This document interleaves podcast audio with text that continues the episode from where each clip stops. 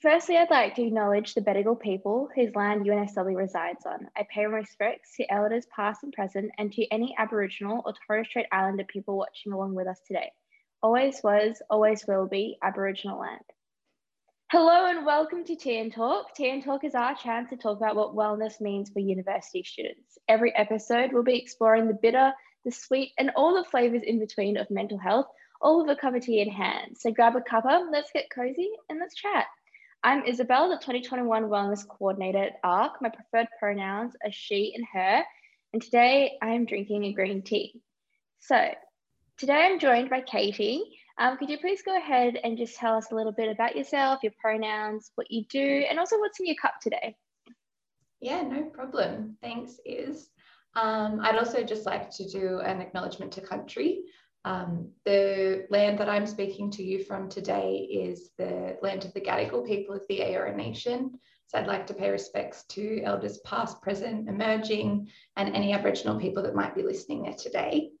Um, my name's Katie. I'm a clinical psychologist and I work at St Vincent's Hospital um, in a team called CRUFAD, which stands for Clinical Research Unit for Anxiety and Depression. And part of that team um, also involves a program called This Way Up, which I'll be able to talk to you about today. Um, my pronouns are she, her, and as always, I'm drinking some coffee in the morning to get me started. Good way to get you started. Yeah, yeah. definitely. That caffeine hit. Mm-hmm. yes. Very much needed. Um, so we'd just like to start off by checking in. So, how are you doing today? Um, I'm actually doing quite well. I had a little bit of time off last week, so I spent oh, some time with family and yeah, I'm feeling feeling quite rested and once I finish this cup of coffee, I will be feeling energized as well. That's so great. Did you go anywhere or did you just like hang yeah, out? Yeah, um my family live a few hours north in Newcastle, so I was up there visiting. Oh, that's so great. My sister lives in Newcastle and it's just so nice to be there. It's that slower pace of life. Yes, exactly. Yeah. It's quite relaxed. It feels like everything slows down. Yeah. It's easy to get to the beach. You don't have to fight for parking quite as much. So. yeah, definitely. And also spending time with family is always nice.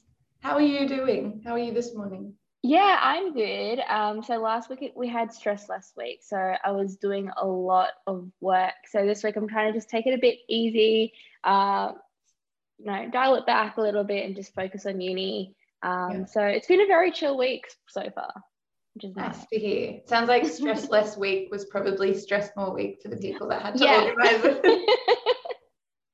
definitely, definitely. Yeah. But it was really nice to see everyone enjoying themselves and like just not even just participating for the sake of participating, but also participating because they care about mental health and like general yeah. wellness, which is really nice. Cool. So um, you mentioned this way up. Could you tell us a little bit more about your role and also like how that fits within this way up and what you guys do on a more overarching sense? Yeah, totally. Um, so this way up is a digital mental health program um, that provides online interventions based in, I guess, a CBT framework, which I can talk a little bit more about later if that's helpful. But basically, it's um, an online resource that provides um, practical skills and support for people either to help generally with well-being, so things like um, sleeping difficulties, just like you were talking about with stress last week, um, we've got some skills for coping with stress, um, student well-being, and then we've also got more targeted, I guess, mental health interventions for things like anxiety and depression. So it's kind of like online therapy in a way, um, mm-hmm. where you're guided through um, practical skills that are going to help with unhelpful thoughts and unhelpful kind of behaviors to help you to feel a bit better. Great. So within that is your role to administer this? Yeah, yeah, sorry. So I've just kind of told you broadly what it is. Um, my role as a clinical psychologist on the team is quite varied. Um, so there'll be some clients that I have that are working through their courses on this way up, and I'm supervising them. So kind of check in with them either during weekly sessions or on the phone. Um, I'm also kind of helping as one member of many of us in the team that help create and update some of the content for the online courses. Mm-hmm. Um, and in my role, I'm also providing some clinician to clinician support. So if there's other, you know, GPs, therapists, social workers, psychologists out there um, that want to learn more about how to use this way up and like how they might be able to recommend it to people, that kind of thing. Um, my role is also to help um, guide them and answer their questions. So it's, yeah, I really like it because it's quite varied. Yeah, definitely. Um, when you mentioned courses, so is it like this is an online module and you complete this module and you do the little tasks and that's how the therapy is administered, or is it something else? Yeah, yeah, that's such a good question. Um, pardon me. So one of the best things to do, I guess, is to have a look. Like I can explain it as best I can, but I think for people to understand it, having a look through the website, like it's nice and interactive, um, can help you to feel a bit more comfortable with it. But yes, that's exactly right. So our courses, um, they all range.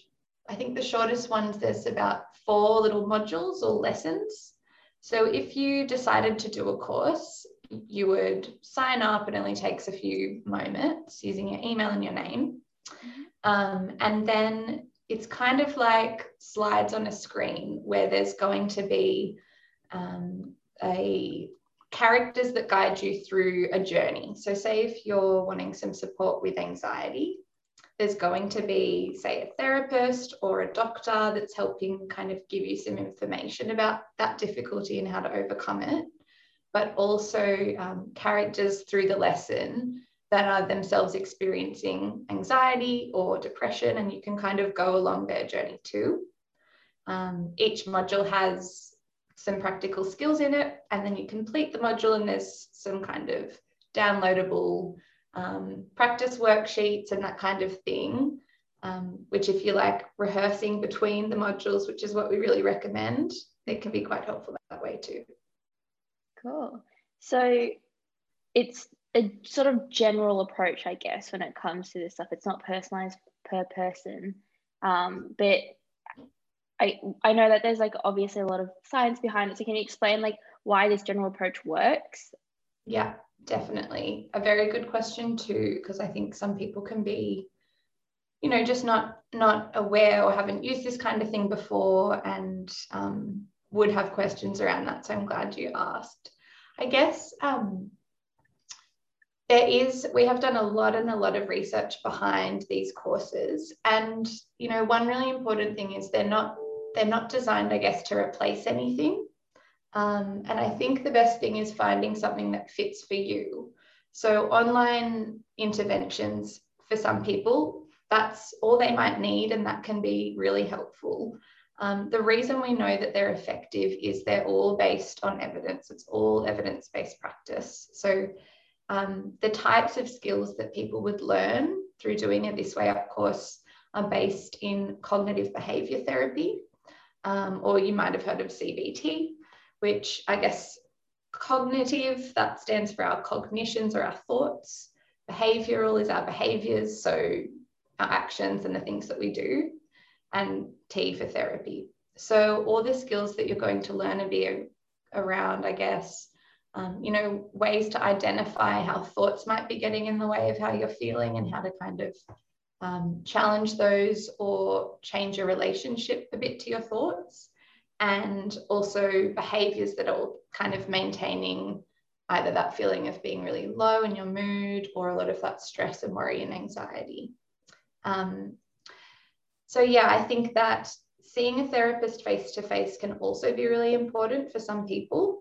The really cool thing, though, about the courses is they can be used flexibly. So, um, you can kind of do it self help yourself and log in and see how that feels. You can um, be supervised by a clinician. So, that might be your GP or that might be a counsellor, um, where you have sessions with them either through telehealth or face to face, and then you're doing your lessons kind of as a bit of a booster or alongside. Um, so it can be used really flexibly. Um, one of the other things that we know really helps with the courses is um, there's so many, I guess there's so many strengths to face to face therapy, but there are also strengths to online. And the reason we find it is helpful is it kind of breaks down for some people a bit of that stigma of going to ask for help. Um, it's a way of kind of reducing that barrier. It's also um, a lot of the courses are free or they're quite reduced cost compared to face to face therapy. And I think the main thing is it's really hard to access therapy in a you know, often there's long wait lists, or if people are living in more rural and remote areas, all that someone needs, I guess, is their smartphone or internet connection and a laptop, and they can kind of learn these evidence-based skills and, and see how that feels and maybe go from there. Yeah, definitely. It is a super versatile thing. And I think having an accessible form of therapy that well like learning skills that will help you deal with these things um, is really really important and by making it more accessible you're providing that sort of first step for a lot of people who might not otherwise seek any help at all exactly yeah so we're just wanting to i guess um, not replace anything but add another tool into the mix and hopefully make treatment and mental health support and also just general well-being support available to more people yeah, definitely. Um, so, just talking a bit about youth in particular, I guess. Um, yeah. Why did you decide to pursue a career in clinical psychology? Yeah, I think that is a great question, and probably not one that I can. I probably not one I can answer that easily, to be honest. Um, yeah. I think you know why do any of us choose a particular path? I think there's so many different things that came into play. I guess the main ones being um, probably like high schoolish time, I um, started to get more and more driven by, you know, you're starting to think about um, if you're wanting to go to university, like what am I interested in? What would I like to study? And um, I think, like lots of people, I've always been really curious and really interested in, you know, why we do the things we do, um, how we differ, why that is, um, relationships, all that kind of stuff. I've just always loved that and been curious about it.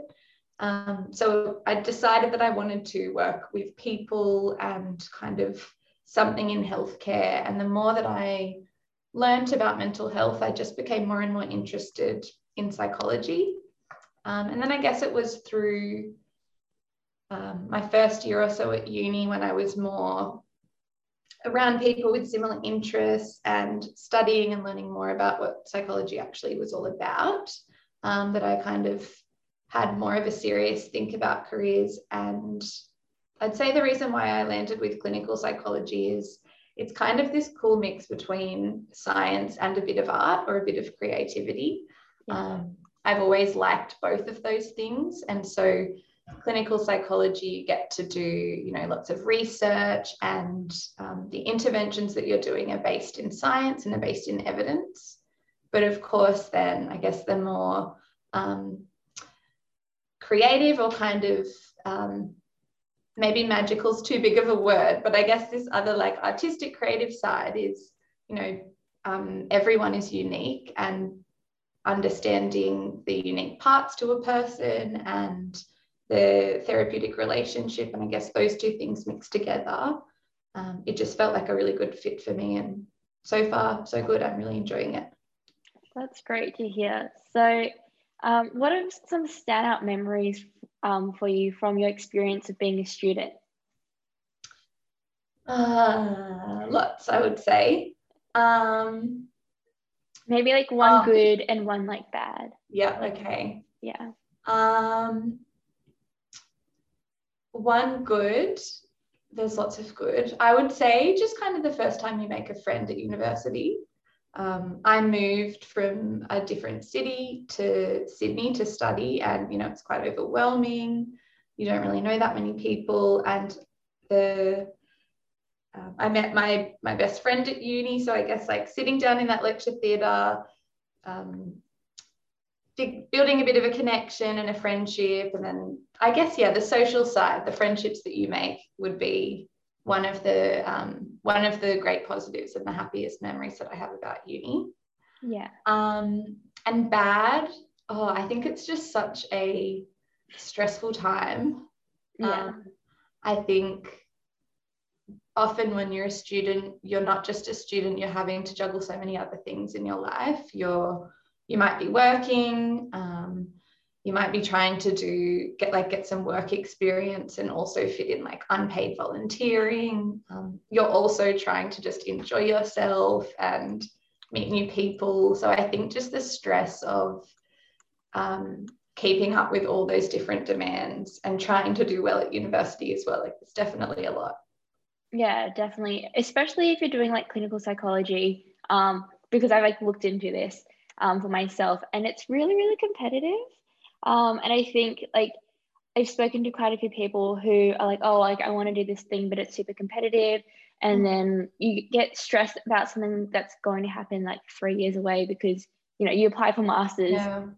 age it's not even supposed to be like something that you're considering all the time but yeah. you get stressed with the concept of like oh like i need to do well because then i need to get in to this course and if i don't get in yeah. then i can't do this thing yeah it's hard to stay like in the present when you have to feel like i've got to be planning ahead and trying to keep yeah. up and make my marks good. I completely empathize with that. Um, i guess i would say just briefly though if it's something you want to do it's it's worth it. And um, there's ways to balance it out a bit. Like i took a year off to try and um, yeah take a breather and have more time to do like a bit of the work experiency stuff. So happy to chat about that later yep. if you want.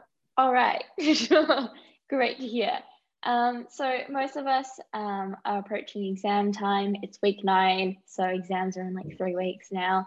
Yeah. Um, and, you know, this is a time of the term where things can start to feel quite overwhelming for students. Mm. Uh, we wanted to dive a little bit into the chat about like low mood, feeling down, and when these experiences might stop being, oh, I'm feeling bad today, and turn into potentially an indication of depression mm. um, or anxiety. So, could you explain to us like what are the clinical definitions for depression?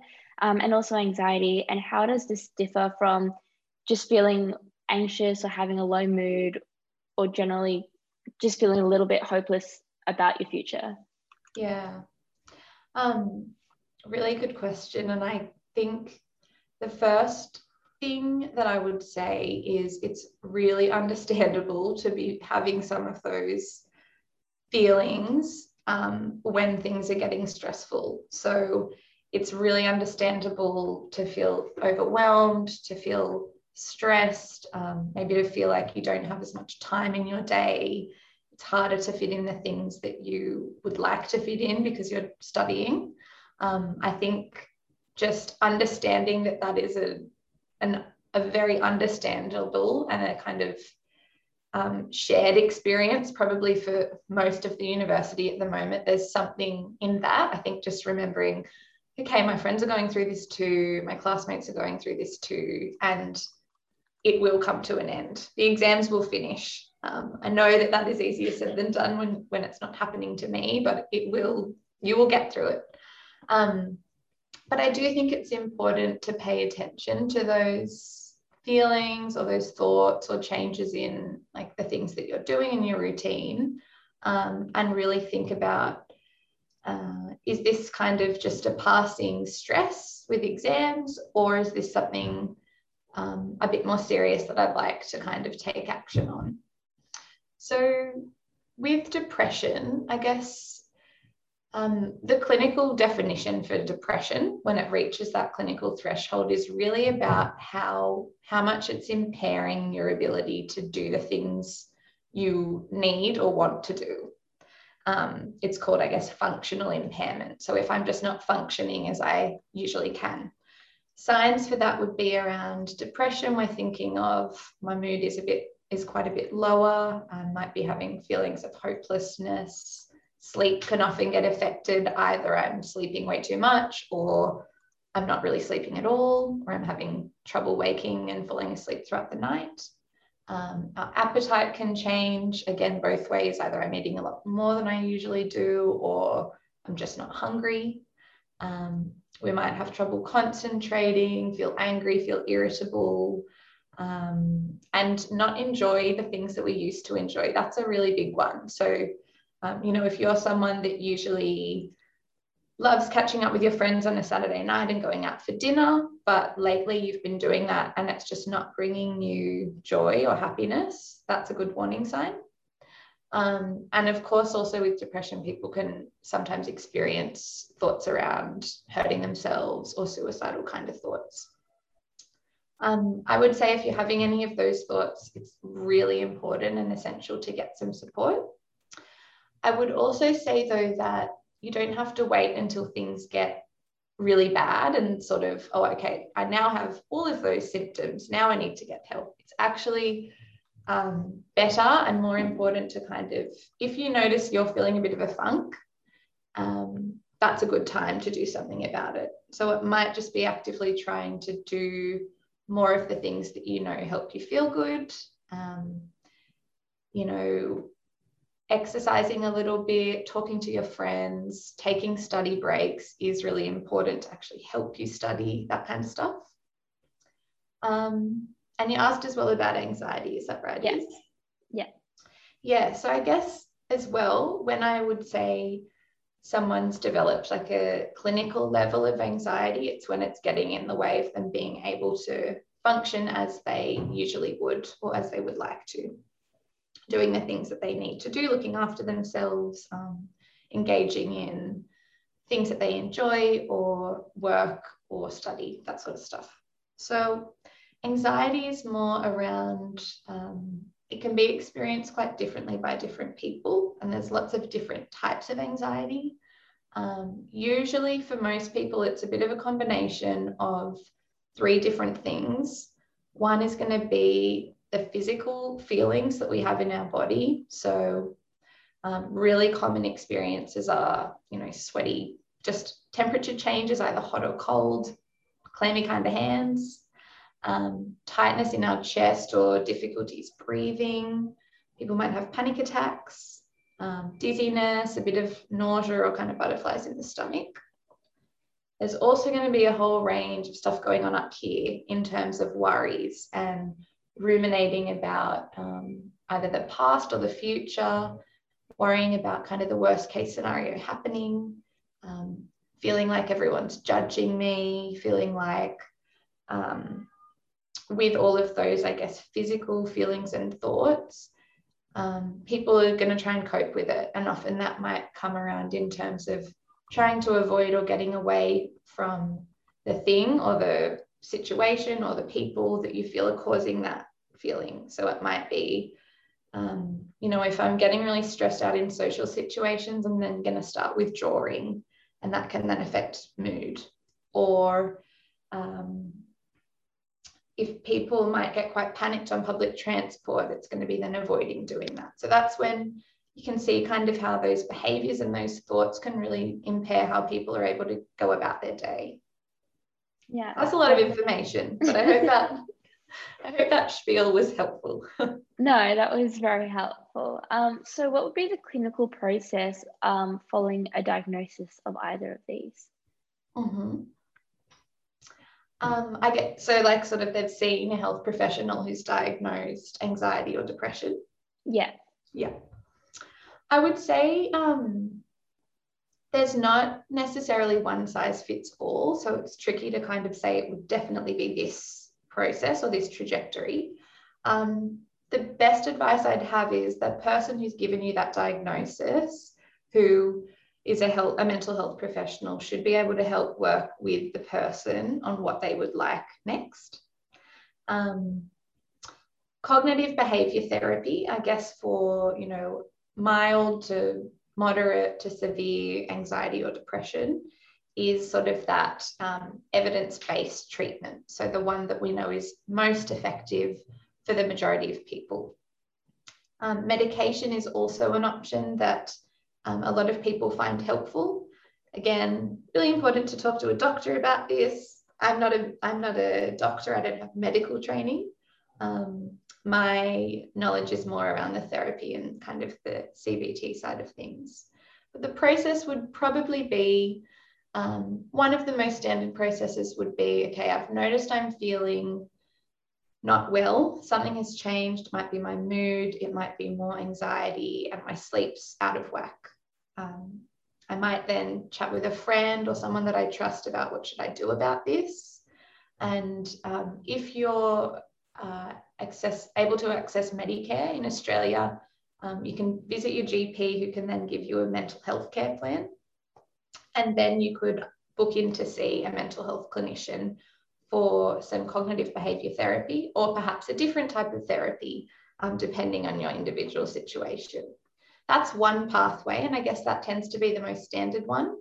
Um, but there are lots of other options. So it might be around trialing some medication to see if that's helping with how you feel. Um, it might be kind of changing a few lifestyle habits to see if that's improving things. Um, it could also be trying an online evidence based course, something like This Way Up. Um, but I think there's no one size fits all, and it's got to be what's right for that for that person, and also what is realistic um, to do in in their lifestyle. Yeah, definitely. Is there any differences in the processes if you were to go to a GP versus a psychologist versus a psychiatrist? Yeah, so um, again, I guess it just depends um, what the person's individual needs might be.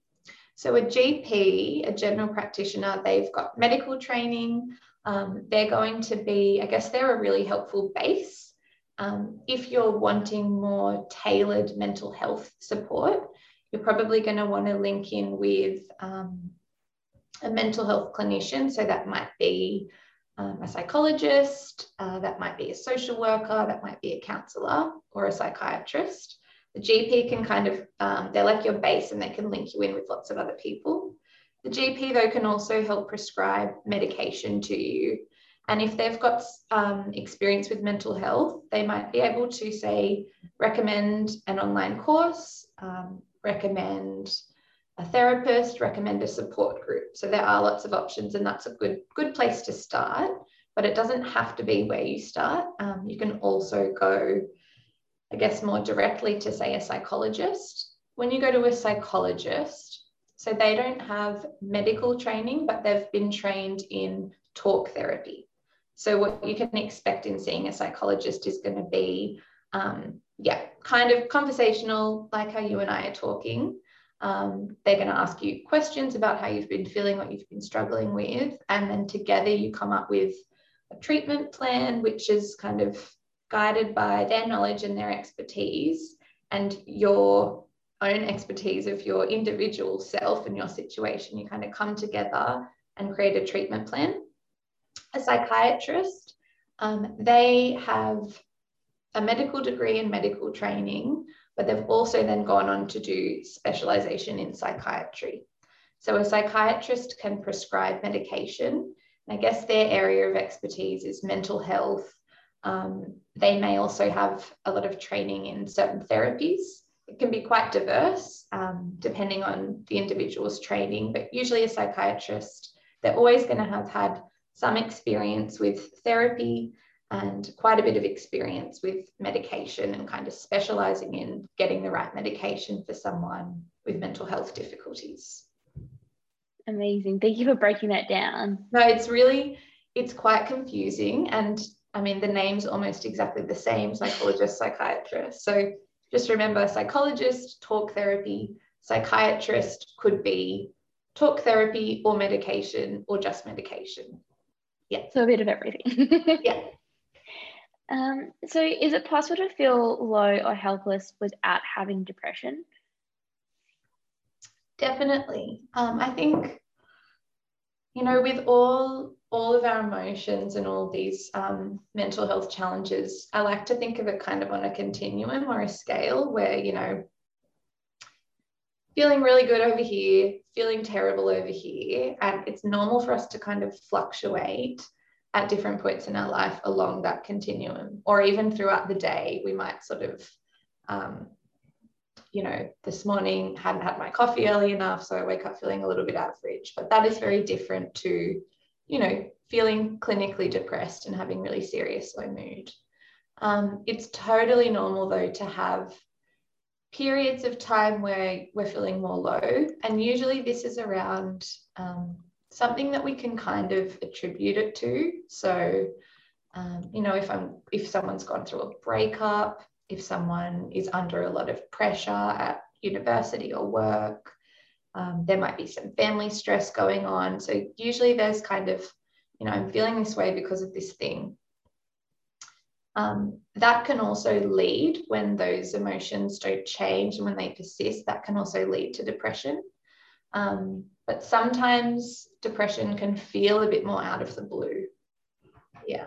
But I would say um, if you notice yourself feeling low or feeling hopeless, it's okay. Um, we all feel that way sometimes. Um, try and kind of just check in with yourself. If you feel comfortable to talk to someone that you trust, like a friend or family member, about how you're feeling, um, you guys might be able to figure it out a bit together. And sometimes just kind of verbalizing that helps to feel better. Um, check in, make sure that you're kind of doing the, the basic things to look after yourself, like getting enough sleep, eating kind of balanced foods. I don't mean to say we all have to exercise and be marathon runners, but you know, having nice short walks and breaks and like seeing the sunshine, try and change a few of these lifestyle factors if you can, because not doing those things makes us more vulnerable to these difficult kind of emotions.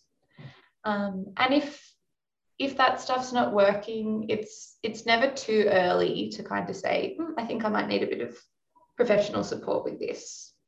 Yeah. Yeah, definitely. Um, so what are some indicators that someone might be experiencing depression? So, you know, how can friends look out for their mates and be like, oh, I think you might be going through something? Hmm. Yeah. Um, really good question. I think um, it's it can be a tricky one because we all deal with our emotions and like our internal worlds differently. Um, and sometimes it might seem really clear that someone's, um, you know, much more withdrawn. Um, you can just kind of see on their face, they're looking down, they're looking, um, there's just, there's not as much joy there. They're not smiling as much as they used to. Um, but other people, um, are feeling quite miserable inside, but the exterior is very positive. Um, this is a way a lot of us might cope. That's that's really common too. Um, I suppose um, to support someone, the best that we can do is let them know we're here for them. If they want to talk to us, they can. Um, but things to look out for, I guess, would be yeah changes in if it's someone that you know and you know that they um, you know it's been a little while and significant habits have changed, like um, you might notice they every time you see them, they just are exhausted, they haven't been sleeping well.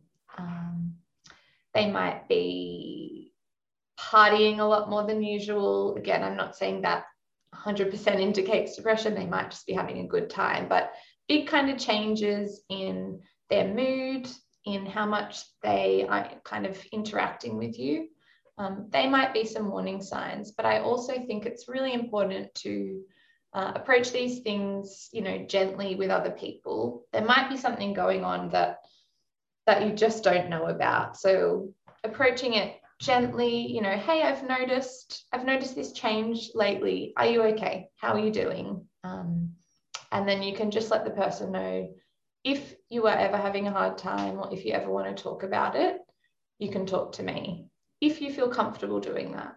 If they're then asking for support, but you feel um, sometimes it can also be quite intense and quite a lot of responsibility to take that on. Um, so you can always let them know that you care about them, you're there for them, and you're ha- happy to help them find some support if they'd like your help. Yeah. Yeah, definitely. And it's also important not to diagnose people, um, especially definitely. because, you know, definitely most of us aren't trained professionals. Um, so it can also be alienating if you're like, oh, I think you've got depression. Um, yes. Are you okay? And they're just like, oh, I'm actually just having a hard week. And like, yeah. I've got a lot going on and I had a really bad sleep last night, but I'm okay, you know. Yeah, definitely. And if they did have depression, going in like that can make it difficult for them to open up um, yeah. to you. So, hot tip, I guess. yeah, curiosity, like curiosity and respect um, are helpful, and I think it's fine to ask if someone's all right. Um, but yes, I think diagnosing just is uh, can be unhelpful and opens up a whole can of worms. Definitely. Um, so, at what point should someone reach out for support if they are experiencing low mood and feeling down? Mm. Um, yeah, I think I may have touched on this before, but I personally don't think um, there is any particular specific time. I think that it's never, um, there can be a lot of stigma often around mental health. People may feel like, um, oh, it's not bad enough.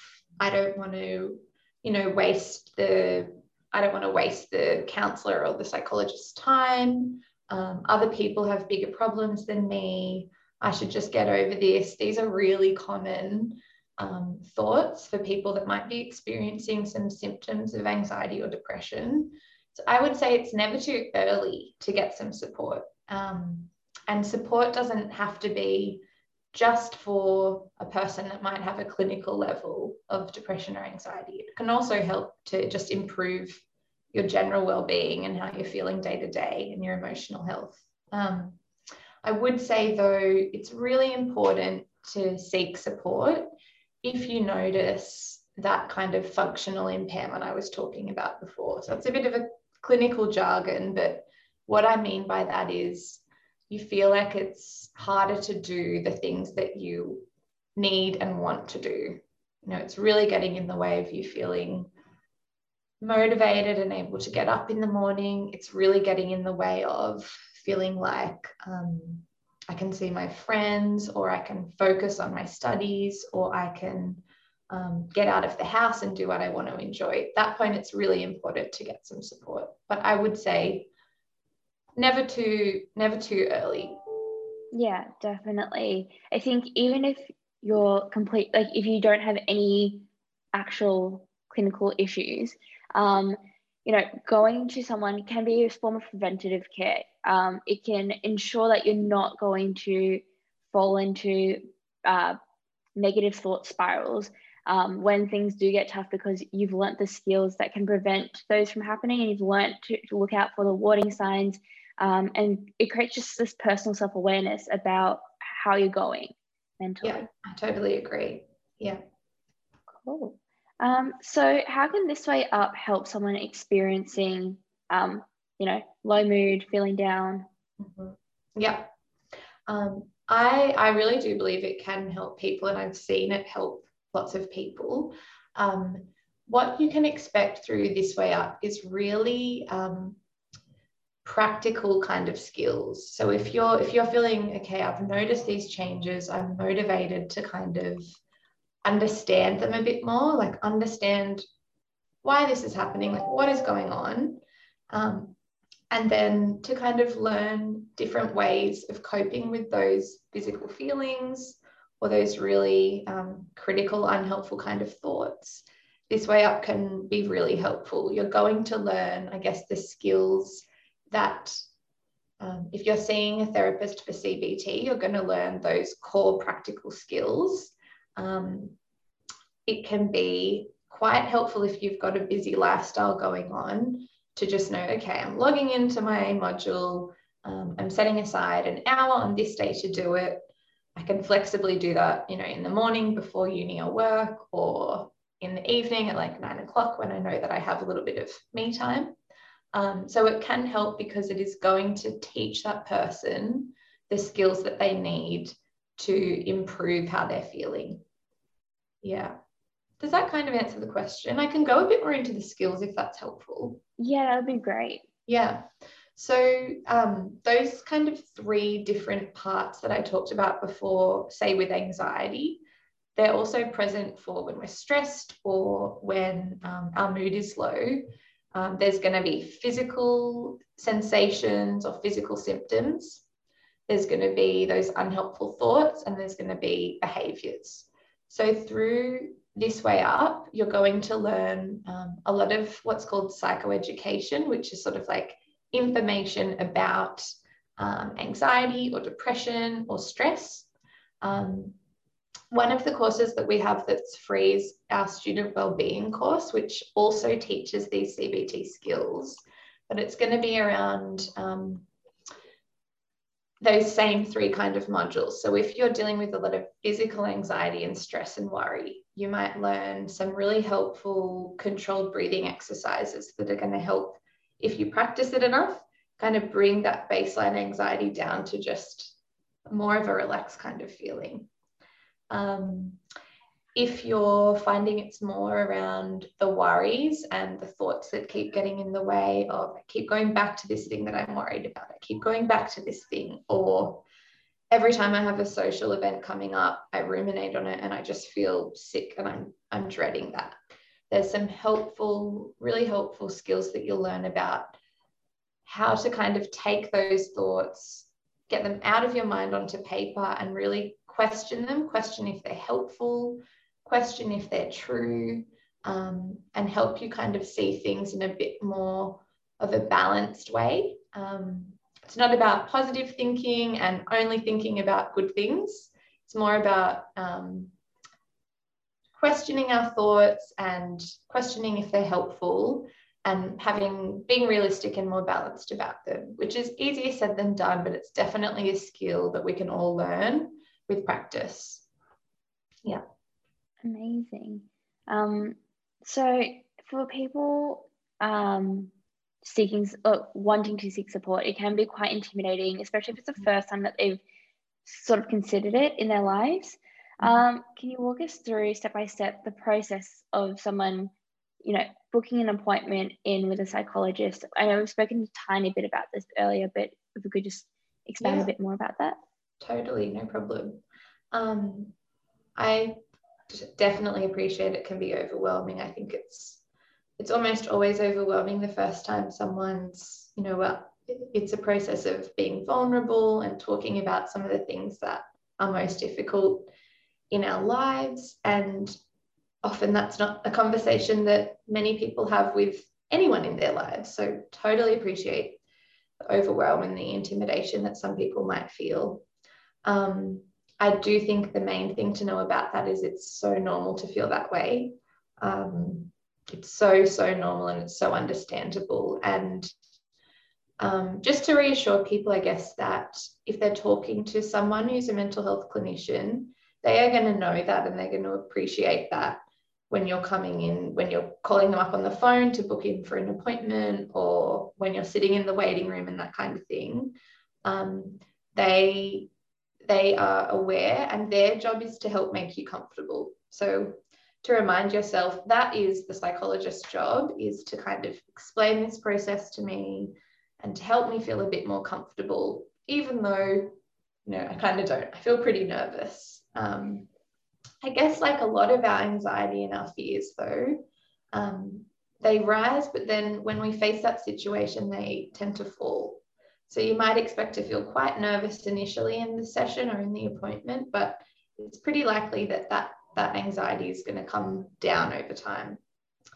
Um, in terms of the process, uh, it can be quite varied. Um, if it's with a psychologist, uh, the person might, depending on their needs, they might want to do phone sessions, they might want to do telehealth sessions. That was a quite a big change during COVID last year when a lot of things had to shift to telehealth. Um, or they might prefer face-to-face sessions with the clinician. Um, in that first appointment, I think it's kind of it's a it's a two-way street. You're both kind of getting to know each other, and the psychologist's role is to um, help kind of normalize how you might be feeling nervous about the appointment um, you can expect, though, that they will ask you quite a few questions. And that's not to judge you, that's to get an understanding of what's going on. What are your concerns? Um, they might ask if you've had similar kind of difficulties in the past. They might ask more tailored questions around, you know, the types of thoughts, feelings that you're having. Um, and then together you'll probably come up with a bit of a plan based on your goals, like what you want to try and get out of therapy, um, what how you'd like things to be different. Um, yeah, I think that's the main thing to expect. Yeah. You can, so, I guess the other thing, just in terms of the process, is again, um, if you're wanting to use a mental health care plan, you've kind of got to start with your local doctor or your GP. Um, they then link you in with a referral to someone, but you don't have to have that. You can see um, a mental health clinician, I guess, privately as well, kind of by calling them up or contacting the clinic. Um, last thing I'd mention is I guess it's also um, an opportunity for you to see if you feel comfortable talking to this clinician. So it's really important to find like a good fit, someone that you feel comfortable talking to, um, someone you feel you can be quite open and honest with. So it's an opportunity for the clinician to ask you questions, but it's also an opportunity for you to feel, um, to kind of ask yourself, do I feel good about this? Like, do I kind of click a bit with this clinician? Um, yeah. Yeah. And so much of talk therapy is about opening up and being really honest about what's going on inside. So if you can't feel like you can be honest and vulnerable and share those things, you're not going to be able to get as much out of the experience as yeah. like someone who does allow you to open up. Yeah. Yeah. I agree. Um, it's so important to feel comfortable. And it, it might take you a couple of sessions with that person to settle into that, and that's normal. Um, but I think, yeah, keep open to the to the idea that it might it might mean you meet a couple of different clinicians until you feel you find the right fit, and that's okay. Yeah, definitely. Um, so there is a lot of stigma attached to reaching out for support about mental health in general. Do you think this is changing slightly? Do you think people are more open to seeking out support with it when it comes to mental health? Yeah, I I do think so. Um, I do think so. I think there is there's research indicating that there's a lot more mental health awareness, and I guess more people um, are identifying in themselves some of these difficulties. Like I said, they're just so common. Um, I guess I think the current statistics are, you know, one in five Australians are going to experience, um, say, depression or anxiety throughout their lifetime. And I guess that that research is based on um, the people that are kind of putting their hands up and saying, "Yep, I've had this experience." So it's probably more than that. Um, I think there's been some great kind of campaigns by um, one that comes to mind is Beyond Blue. They had a while ago, I'm remembering in like toilets and bathrooms, a lot of awareness around anxiety. I think people just talk about it more now as well. Um, it's a bit more common for, you know, within um, friendship circles for these things to be alluded to or discussed. Um, parts of social media have raised a bit more awareness and I, I do think that the stigma is reducing. I certainly think it's still there, unfortunately. Um, but that's why I love having conversations like this because, you know, it's our little part that we can do to try and break it down as well. Yeah, definitely. Having open conversations about it it's definitely helps people recognize it with themselves and also be like, it's okay to talk about this stuff. Yep, yep, definitely. Um, so, what are some suggestions you have for anyone listening who might be feeling low or overwhelmed about study or life in general? Yeah, uh, I would say I'm so happy that you're listening to this because it means that you're kind of um, aware of what might be going on, aware of the stress, aware of the overwhelm. And I would say, um, I probably sound like a broken record, but it's so important. It's okay and it's it's normal to feel overwhelmed at times. It's normal to feel um, overwhelmed by the future. Um, uncertainty can be a scary thing. At the same time, I'd really like to encourage anyone listening today who's struggling either with stress or sleep or worry or low mood that you don't have to be alone in that feeling. Um, lots of people have, whilst your experience is your own and is unique and no one is you, Um, these are common difficulties that people have, but they are also very, um, you can overcome them. They are treatable. And I would encourage people if they're feeling stuck or alone with any of those kind of challenges to try if they can to open up about it with someone that they trust um, and if not you don't have to but there are there is support out there that doesn't require you to open up. One of those options is is this way up.